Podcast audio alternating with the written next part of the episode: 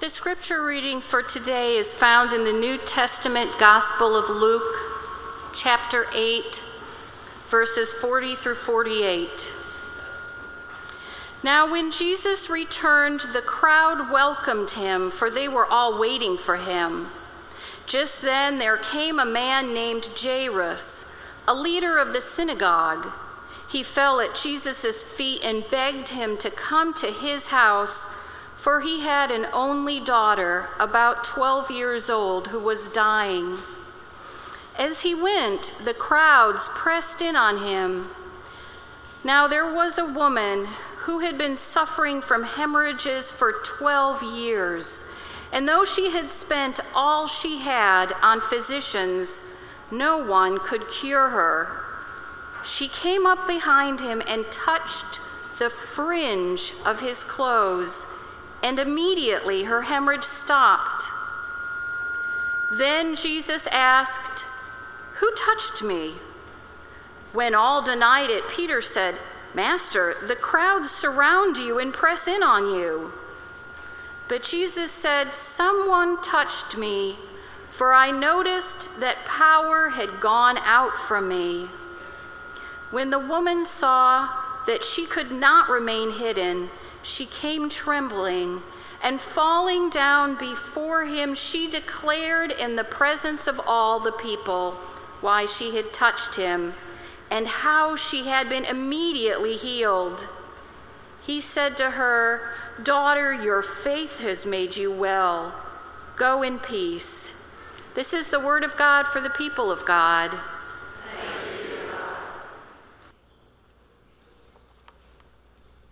Brothers and sisters, it's a pleasure for me to be here this morning. First of all, I would like to say thank you to the pastor and to the board of director of this church because they um, sharing the pulpit with me. And also, I would like to say thank you to my wife who is with me, some of the board members, and some of uh, our friends who have been to Haiti, Carol, Felicia, Fred, and others. Thank you so much, and all the congregation. Thank you for being here this morning and the service, and also thank you for your service in Fort Liberté. Let us pray for the Word of God. Heavenly Father, this morning here we are in your presence as your church. We are here to listen to your word. Please use your servant and bless your people. In Jesus' name we pray, Amen. The title of our message this morning is Go in Peace. Brothers and sisters, since the night of times, man has been looked for peace. But a lot of things can steal people's peace. We can mention for you the death of a dear family members, sickness, natural disaster. I can recall as Haitian, when I'm in Haiti, I saw people who don't have peace because they have lack of basic needs health care clean water sanitation and food. When I came to the US, I also seen folks have basic needs, but still looking for peace through drugs, sex, alcohol.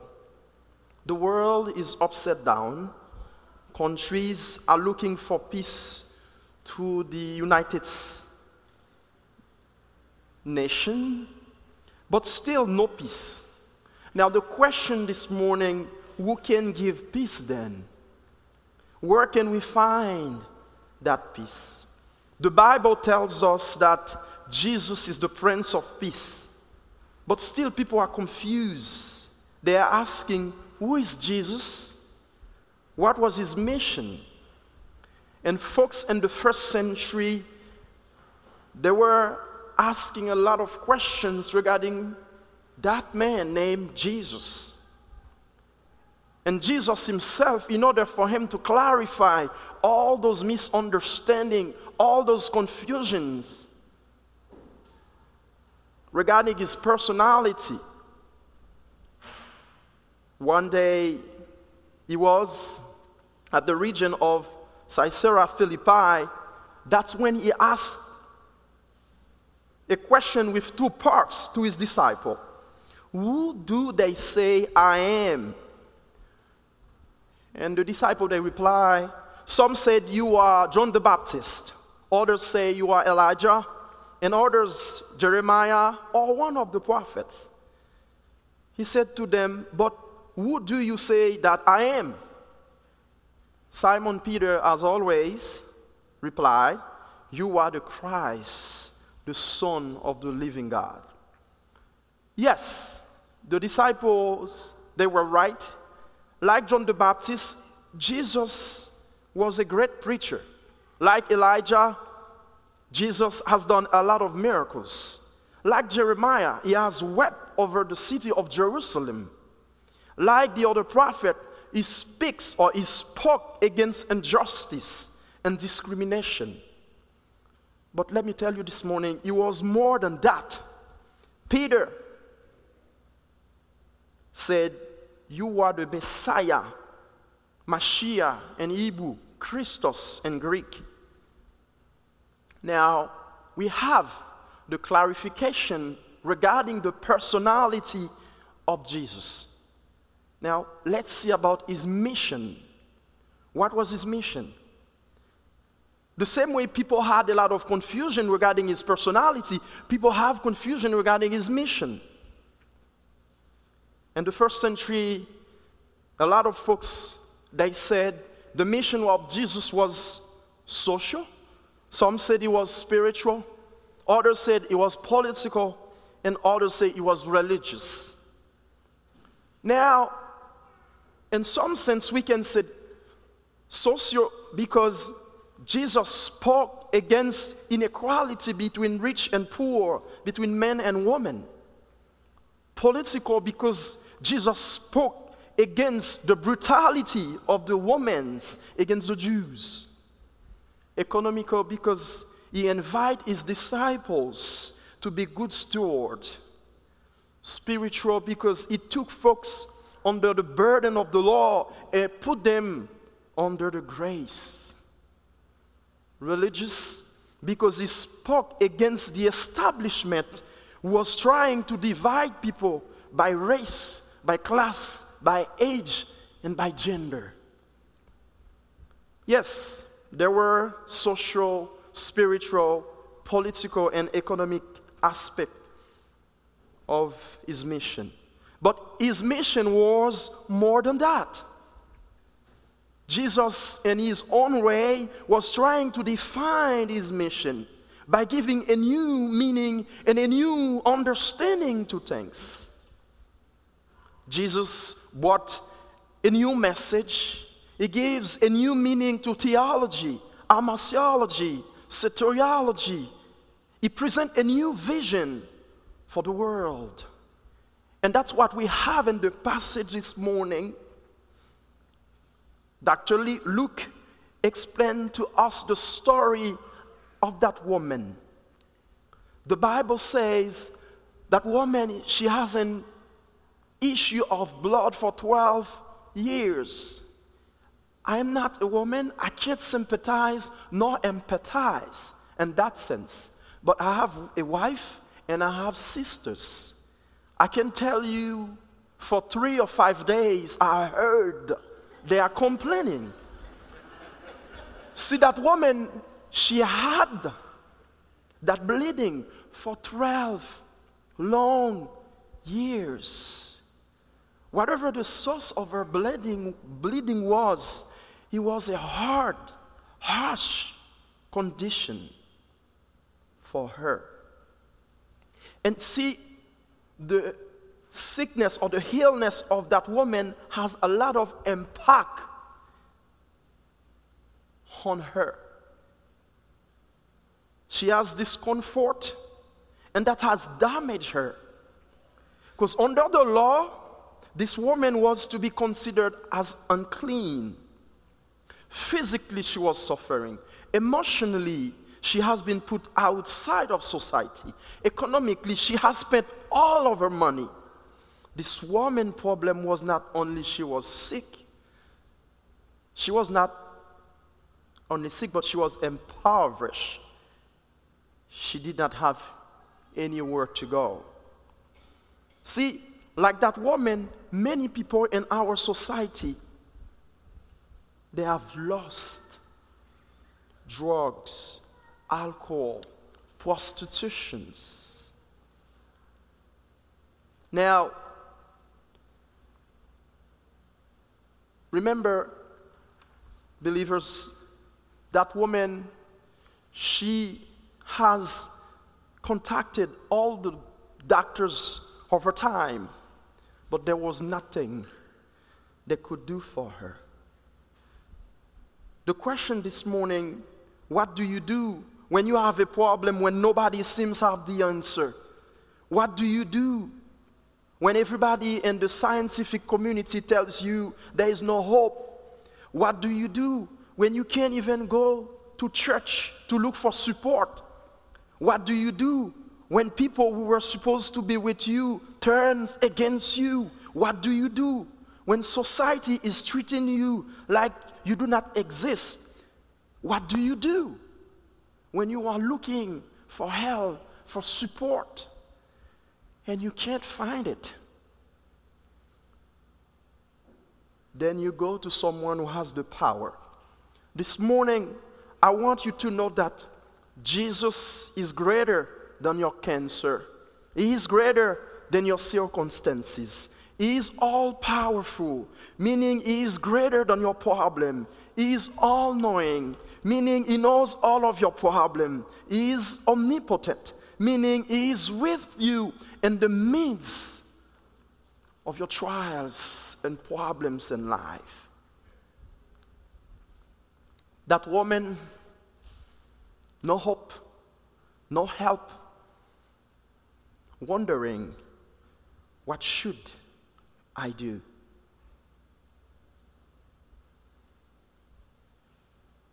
The woman has been treated by the religious establishment like nobody.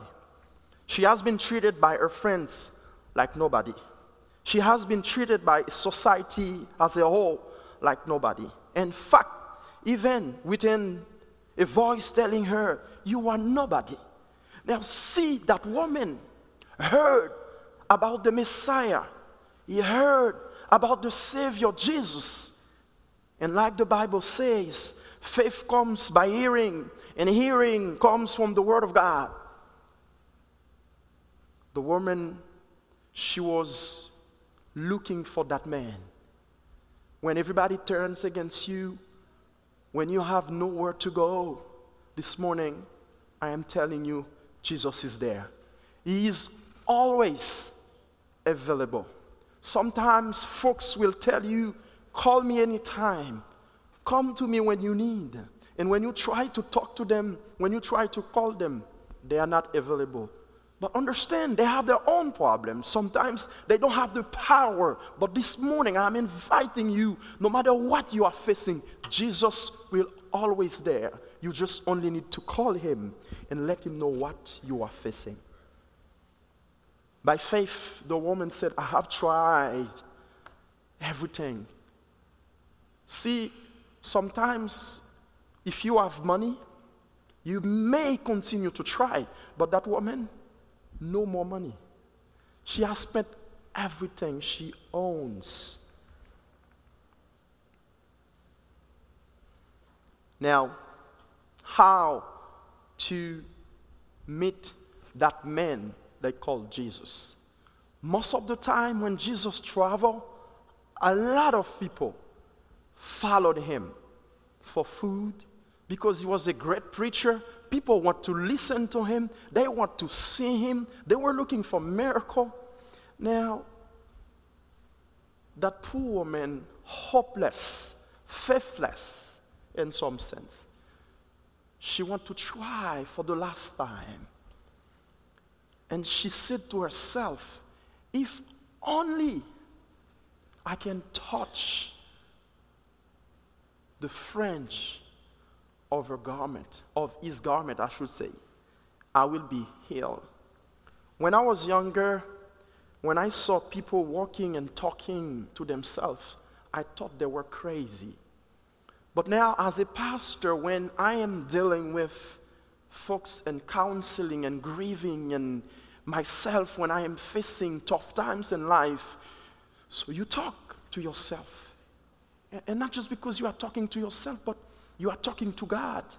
Because sometimes you are facing things, you can't explain those to people because people will not understand, nor they will not have the answer.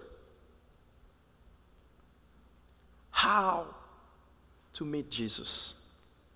The woman, she will have to break a lot of barriers. You are unclean. You are not supposed to be close to the Messiah nor to the rabbi. How? And that woman, she will overcome all those obstacles in order to meet Jesus. You and I in life, whenever we want to meet Jesus, we have to overcome all the obstacles friends, family members, people, ourselves. We have to overcome all this in order to reach our Messiah. He's the only one who can understand us when no one else can. That exactly that woman she's going to do. She went to the crowd, she sneaked, and she was able to touch exactly the garment of Jesus' clothes. The Bible said immediately the blood stopped. For 12 years, false promise, spending money, you suffered. Now, in a second, you touch the garment, and here you are. You are healed. I can't imagine the joy, the peace, the comfort, the security coming to the heart of that woman. Now, she's healed. She's trying to sneak back, go home. Jesus, who is omniscient, he knew what had happened because the power he had on him, he felt something had happened. And sometimes we sing, There is power in the name of Jesus.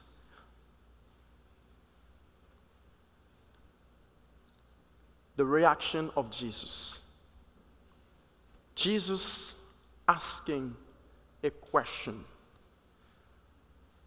Who touch me. Come on, Jesus. Huh? Seriously? Thousands of people followed you. People being close to you. And you are asking, who touched you? As I said earlier, Peter, as always, said, oh, Master, please Seriously? You are asking who touched you. But see, sometimes you and I, there are a lot of things we can't see. There are a lot of things we don't know. Maybe this morning you are asking yourself, why Jesus asked that question. If you are omniscient, you know already why are you asking, Who touched me?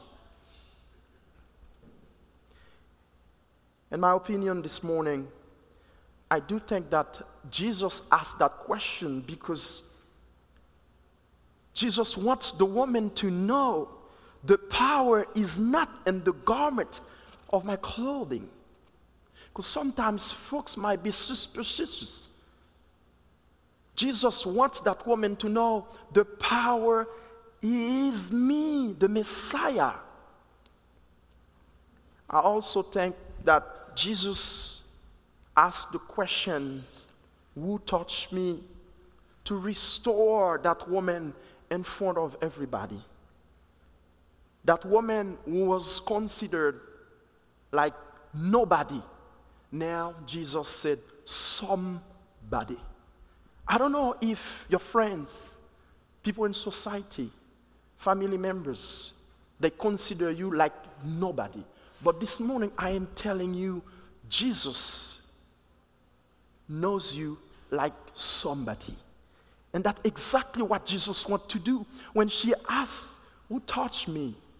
Jesus wants to restore that woman in front of everybody. Jesus wants to give that woman value in front of everybody. And most importantly, Jesus wants to take that story to a next level. He want, Jesus wants the woman to share her testimony so that other people will learn about her story. And that's why today you and I, we have that story. the woman get caught, there's nothing she can do. And she confessed to Jesus exactly what happened. A woman who didn't have any attention, a woman people didn't even know, now, now she's in the center of a great story. That's what Jesus can do for you and I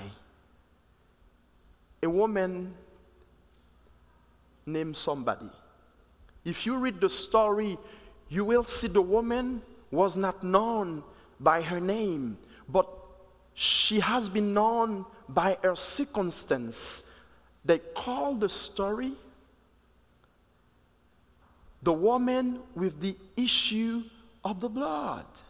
We don't know her name, meaning she is nameless. And that is why Jesus wants to give her a name in society. Most importantly, Jesus wants to complete the process of the story. And that's where I have to go back to the beginning of the message. What is Jesus' mission? Yes, physically the woman was healed. Mentally, she was healed. And now, spiritually, you have to see how Jesus replied to her. Jesus gave her a word of confirmation. Jesus called her daughter.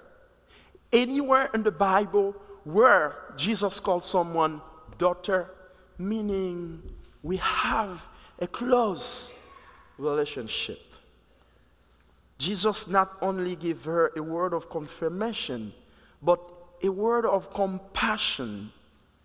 Jesus tells her, Go and peace. When we look in John chapter 14, verse 27, Jesus said, I give you my peace He's trying to contrast his peace with the peace the world offers. The word, the peace Jesus offered is not like the peace of the world. The world's peace is worthless, passing, fake. But the peace Jesus offers is priceless. It's total, perfect, and true. When you have peace with God through the blood of Jesus, you have the peace of God. When we are looking in society, when people are facing tough times, sometimes they have to take drugs, alcohol, whatever they find. But you and I, whatever we are going through, we go to Jesus and we tell him exactly how we feel. The world is broken, people are suffering. This morning, if we were asking what was Jesus' mission, the questions I want to ask you at the end of my message what is the church mission? And like in Jesus' time, where people were confused about Jesus' mission, today in our time, people are confused about the mission of the church. Some folks think that the mission of the church should be social, others think it should be political. All kind of answer regarding the mission of the church. But this morning, I have to tell you though, like Jesus, our mission should not be only social, political, economical, but our mission should be holistic. Where when we see people, we don't see them only with the body, with the mind, with the soul, but we saw them completely. It is true in general, the mission of the church, it's go he, Matthew chapter 28. Also, Matthew, Matthew chapter 22, love the Lord and your neighbor as thyself. But this morning, if I want to put that message in my context and our context, in your context, I would say our mission is exactly what I am going to tell you. When J.D. King and Dr. Weaver went to Haiti, built that church for the people of Fort that's the mission of the church.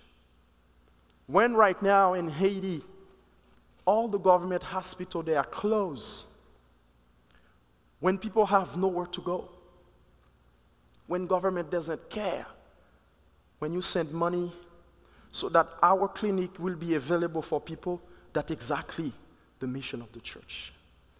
When in a country like Haiti, where people don't have clean water, when the government cannot provide clean water to people, when you drill well in the community for the people, that's exactly what Jesus wants you to do. That's the mission of the church. In a country like Haiti, where they call us right now, fourth world country, where people don't have access to food, when we have the farm, we grow crops in order to feed the community. That exactly the mission of the church. When we have orphans who don't have parents, they were homeless, we shelter them. Yes, that exactly the mission of the church. When we have folks who are elderly, they don't have anybody to take care of them, and we shelter them and we feed them. That's exactly the mission of the church. When we have a program with 500 kids every month, they are receiving $30 to pay tuition and also to take part of that money to eat. That's exactly the mission of the church. When we have a program we call Feed My Lame in our school, some of those kids, they don't find food. The only meal they will have when they go to school, that's exactly the mission of the church.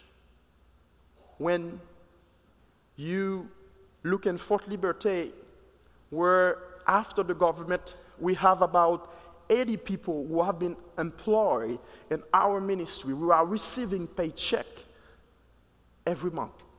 That's exactly the mission of the church. When you are helping building outpost churches in the village. That exactly the mission of the church. When you empower the church in Fort Liberté, when we go to the village and teach the people how to read and write, that exactly the mission of the church. When you pay for tuition for folks to go to school, they become agronomists and they have projects where we give trees to people to go and plant.